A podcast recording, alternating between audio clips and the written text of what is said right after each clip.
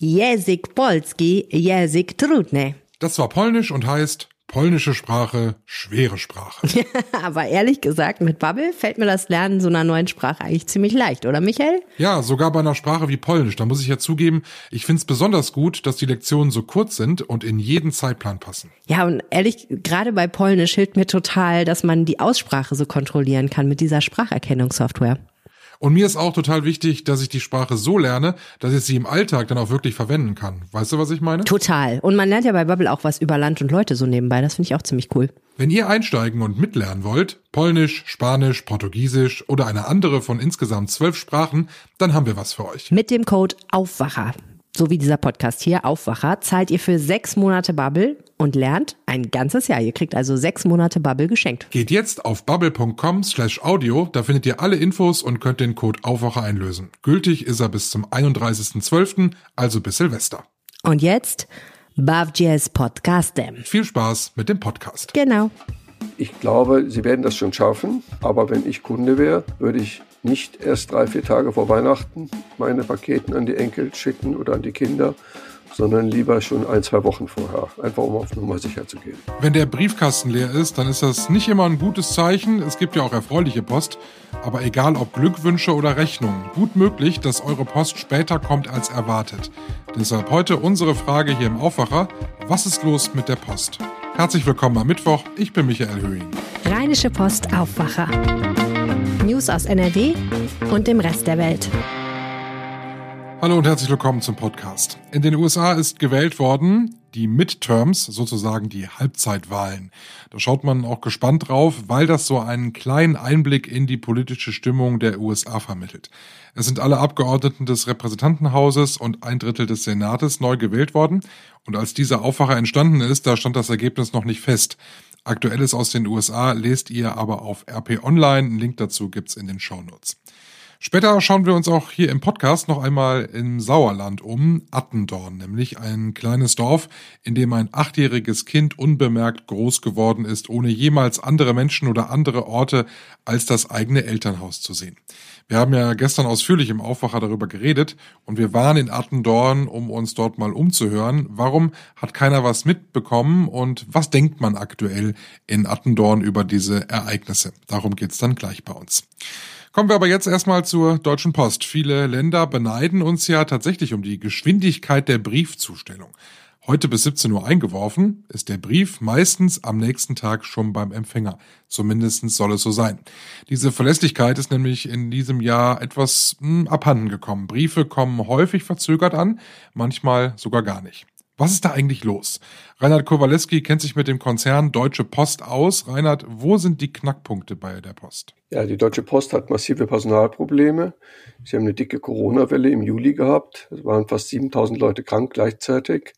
Ähm, das spiegelt sich wieder bei den Beschwerden bei der Bundesnetzagentur. Ähm, da haben wir eben deutlich mehr in den ersten neun Monaten gehabt als ähm, im vergangenen Jahr. Und fürs gesamte Jahr wird dann 20 bis 30 Prozent mehr Beschwerden sein als im Vorjahr. Ähm, da muss man aber auch immer sehen, also ich habe auch schon ein paar Mal in meinem Leben Briefe nicht bekommen. Also ich habe mich nie beschwert. Ähm, ich denke, wenn da ein paar tausend Beschwerden reinhageln in NRW, sind das in Wahrheit natürlich einige zehntausend Fälle, weil die meisten Leute haben wirklich Besseres zu tun, als an die Bundesnetzagentur zu schreiben und sich zu beschweren, weil eine Karte, weil irgendein Brief nicht angekommen ist. So wirklich relevant ist das ja an sich nur dann, wenn, wenn echte Wertsachen verloren gehen. Also, was ich, ähm, Eintrittskarten zu Konzerten und solche Sachen. Oder so richtig wichtige Briefe, ne? Also so vom genau. Amt oder sowas.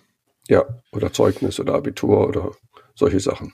Diese Personalprobleme, ist das, ist das nur Corona oder ist es so, dass die Post eigentlich auch Fachkräftemangel hat, so wie das für viele Branchen haben? Also Personal, was sie eigentlich gerne neu einstellen wollen, was aber eigentlich nicht da ist. Ja, also der Vorstandschef der Post, Herr Appel, hat mir gerade in einem Pressegespräch unterstellt, ich hätte gesagt, ich erzähle das nur, weil es ganz lustig war, ähm, die Post solle auf keinen Fall die Leute, die sie über Weihnachten haben, dann im Januar teilweise wieder aus den Zeitarbeitsverträgen rauslassen. In Wahrheit hatte ich nur gefragt, war das überhaupt klug? Und das ist natürlich schon der Knackpunkt. Die Deutsche Post hat Anfang des Jahres einige tausend Leute nach Haus gehen lassen. Ähm, und nachträglich muss man sagen, wäre schlauer gewesen, man hätte die Leute behalten. Dann hätte man die, mal, ich nenne das mal die Sommerkrise besser überstanden. Dann hätte man jetzt auch mehr Reserven für den Herbst. Also ist alles eben, sag mal, auf Kante genäht, alles sehr eng. Und jetzt, wo viele Leute krank werden, ähm, haben sie eben ein Riesenproblem, speziell bei der Verteilung von Briefen. Jetzt kommt ja erst die, die, die spannende Zeit für die Post eigentlich, das Weihnachtsgeschäft. Also sowohl für die Briefsparte als auch für die Paketsparte. Das ist immer ein heißer Monat, der Dezember bis, bis, bis Weihnachten. Da müssen wir doch eigentlich davon ausgehen, dass es da zu Problemen kommt, die dann nochmal größer werden, oder?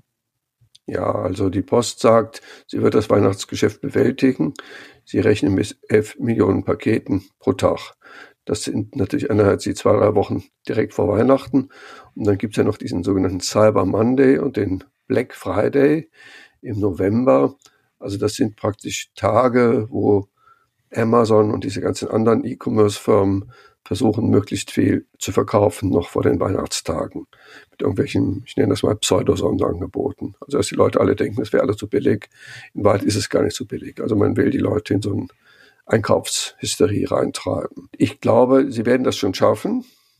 Aber wenn ich Kunde wäre, würde ich nicht erst drei, vier Tage vor Weihnachten meine Paketen an die Enkel schicken oder an die Kinder, sondern lieber schon ein, zwei Wochen vorher, einfach um auf Nummer sicher zu gehen. Jetzt gibt's ja noch äh, die, die Idee beziehungsweise den Plan der Post, dass man sagt, okay, wir haben ja noch viele, viele Mitarbeiter in der Verwaltung sitzen, die im Büro sitzen und dort äh, Aufgaben erledigen und die sollen dann jedem jetzt auch an der Basis helfen. Ist das ein Modell, was funktionieren kann? Also dafür sind die ja eigentlich gar nicht ausgebildet, ne? Das sind ja keine Briefzusteller oder Sortierer. Naja, also das hat die Post schon immer gemacht, das kurz vor Weihnachten die Leute aus den Büros auch mal rausge, sag mal, rausgebeten werden zu helfen. Dieses Jahr wird es wohl noch mehr. Also 10.000 Leute werden wohl eingesetzt, vielleicht sogar noch mehr. Ähm, keiner wird gezwungen, sagt die Post. Ach, ich glaube schon, die können so ein bisschen helfen. Die können auch mal mitfahren im Paketwagen, die können ähm, in den Paketzentren die Paletten hin und her fahren, ähm, die können Sachen lagern, umsortieren ist ja auch so ein kleiner Sport für die Leute. Ne? Also wenn die dann immer im Posttower rumsitzen, ist es ja vielleicht äh, ganz gut, bevor die Weihnachtsgans kommt, wenn man mal ein paar Pakete schleppt. Jetzt hast du gesagt, das ist bei der Post alles sehr auf Kante äh, genäht. Das heißt, ähm, es ist irgendwie fehlt es irgendwie immer und es oder es passt gerade mal so. Aus deiner Sicht, was muss die Post denn machen, um so langfristig so ein bisschen wieder die Stabilität in das Briefgeschäft zu kriegen? Ja, die haben das Problem, dass der Briefemarkt sehr hart reguliert ist. Also jede Preiserhöhung beim Briefporto muss der Staat absegnen, also die Bundesnetzagentur. Das Porto in Deutschland ist auch nicht besonders teuer. Also ich glaube, im Moment liegt es bei 85 Cent. Bin mir, wenn ich, bin nicht mehr ganz sicher, ob es 85 Cent oder 80 oder 90 Cent sind. Warte, ich guck mal eben nach, weil ich meine, das ist doch über, ist das nicht über ein Euro schon, Briefporto? Nein. Oder meinst du, was meintest du? Nein, ein normaler Brief kostet, glaube ich, 85 Cent. Genau, hast du recht. Standardbrief 85 Cent. Ja, genau. Die Kosten steigen im Moment sehr stark, weil die Post wird wahrscheinlich auch dieses Jahr relativ hohe Tarifabschlüsse haben, weil die Leute ja alle ähm, unter den hohen Gas- und Öl- und Benzinpreisen leiden. Ähm, da kommt auch die Post nicht drum rum. Aber die Preise für Briefe sind noch für einige Jahre festgeschrieben. Wahrscheinlich wird die Post jetzt irgendwann versuchen, so mit Lobbyarbeit, dass sie die das Porto vielleicht noch früher erhöhen kann. Gleichzeitig schlägt sie vor, dass sie diese Regel aufgeweicht wird, dass um die 80 Prozent der Briefe direkt am ersten Tag zugestellt werden müssen. Tja, ob das klug ist, weiß ich nicht. Herr Appel hat selbst gesagt, es gäbe da so ein Problem, nämlich es werden immer häufiger auch Zeitungen über die Post verteilt. Ähm, und eine Zeitung, die jetzt den ganzen Tag alt ist, also einen Tag zu spät kommt, ist natürlich am Ende nicht sehr wertvoll. Aber da hat der Apple gesagt, vielleicht findet man da eine Lösung. Ich glaube, die, die wären in der Lage, ähm, Zeitungen, je nachdem, sagen wir bevorzugt zu behandeln. Wogegen, wenn man ehrlich ist, den meisten Leuten ist es ja relativ egal, ob, sagen wir, eine Rechnung vom Arzt oder ein Brief von der Krankenkasse oder ähm, oder Werbung, ob die einen Tag früher oder später kommt. Insofern ist die hm. Grundüberlegung vielleicht gar nicht mal so falsch. Äh, gibt es einen Tipp von deiner Seite, was man als Verbraucher vielleicht machen kann? Also es gibt ja noch andere Briefzusteller jetzt als die Deutsche Post. Geht es denen genauso? Oder wäre das vielleicht sogar, äh, dass du sagen würdest, ja, das wäre eine Alternative, die man da mal ausprobieren kann? Also ich würde auf keinen Fall zum Wettbewerber der Post gehen, um wirklich wichtige Sachen zuzustellen. Ähm, ich habe aber mit einem Logistikexperten gesprochen hier aus Essen, da ist Detlef Simanski. Der sagt, Wenn Briefe deutlich zu spät ankommen, dann nehmen die Leute das zwar hin, aber wenn es wirklich wichtig ist, zum Beispiel Karten, Einschreiben, dann sollte man die besser mit dem Kurierdienst verschicken. Und da ist auch der Kurierdienst der Post, also die DHL, ist natürlich nicht unbedingt das Schlechteste dabei. Vielen Dank, Reinhard. Und man muss auch dazu sagen, es müssen ja nicht immer strukturelle Probleme in Unternehmen sein. In Mönchengladbach, da ist am Wochenende ein Briefträger eines Zustellers erwischt worden, wie er Briefe nicht in den Briefkasten, sondern stapelweise in den Mülleimer geworfen hat. Quer durch die Bank, vom Finanzamt schreiben bis zur Postkarte. Da wundert man sich natürlich, wenn man sowas beobachtet, dann auch nicht, warum die Briefe, die stellenweise sogar sehr wichtig sind, nicht ankommen. Passanten haben das gesehen, haben die Polizei gerufen und er muss sich jetzt gegen den Verstoß gegen das Postgeheimnis verantworten. Die ganze Geschichte aus Mönchengladbach habe ich euch als Link ebenfalls in die Shownotes gepackt. Eine Geschichte, die uns in dieser Woche nicht loslässt. Wir haben gestern ja schon ausführlich über den Fall von Attendorn gesprochen. Ein Kind wird zu Hause eingesperrt und nach acht Jahren durch Zufall gefunden. Sie hatte keine sozialen Kontakte und kennt nur das Elternhaus.